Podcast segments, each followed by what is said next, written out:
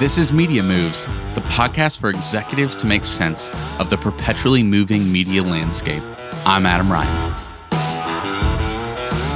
All right, welcome to another episode of Media Moves.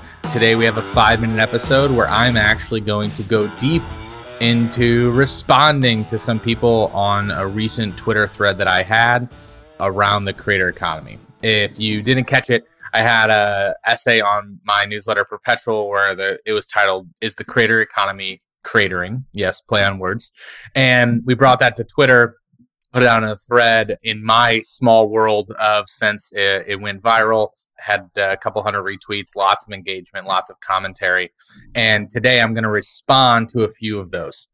So, first one is from Nicolas Cole he says this is an oversimplification of an age old problem. The creator economy isn't cratering, it's just mirroring the natural effects of any market. Category kings take 76% of the economics. Everyone fights over the remaining breadcrumbs. No niche, no meaningful money. Nicolas, I don't think you're wrong. There will always be category kings. The creator economy is no different, software. But over time, there are clear differences in industries, right?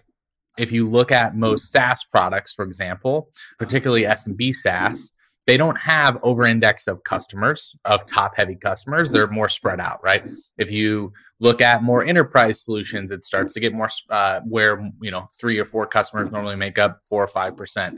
I've heard the statistics for large media companies like Sinclair Broadcasting Group. Companies like Ford represent, you know, five to 7% of their revenue. And we're talking in the hundreds of millions.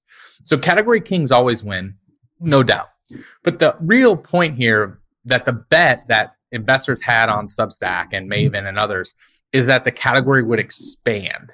And their bet to expansion was actually through lowering the barrier of creating that content, creating those products.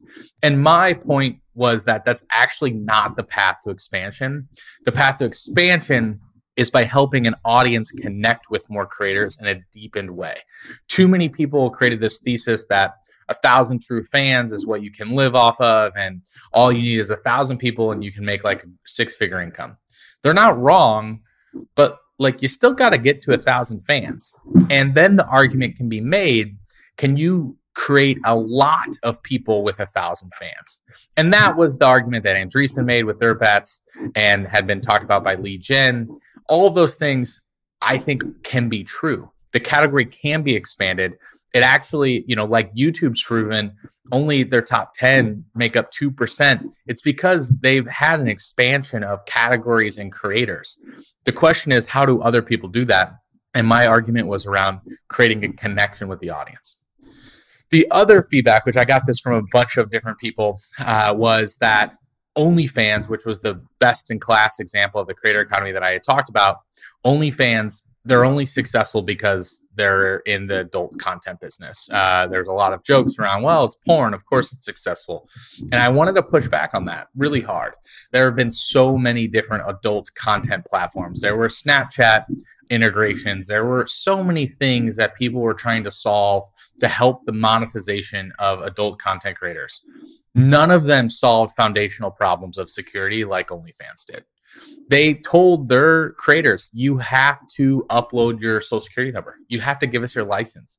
You have to not only you can't film anyone without permission. Those are things that Pornhub and other players never talked about, never did. And over time, that grew their amount of creators on the platform. And then they ensured that there could be a connection with messages and other features that didn't exist in a secure way. And then on top of that, they then made the audience buying the subscriptions upload their own licenses and connect their own socials to verify who they are so they can easily get blocked if they break their terms of service. No adult content platform foundationally looked at their root causes. It is not because they're in the porn game, it's because they built an amazing business, listened to their customers, and helped their audience build a deeper connection. So, all of those people saying that, you're lazy, you're not really looking at the foundational pieces in your company. If you're building this in the creator economy, look at OnlyFans of how they went about this. They are the best in class example. Thanks so much. Thanks for tuning in. If you'd like to stay ahead of media's next move, then make sure to subscribe on Apple, Spotify, Google, or wherever you listen. And if you enjoyed this episode, why not share it with a friend? I'll see you next time.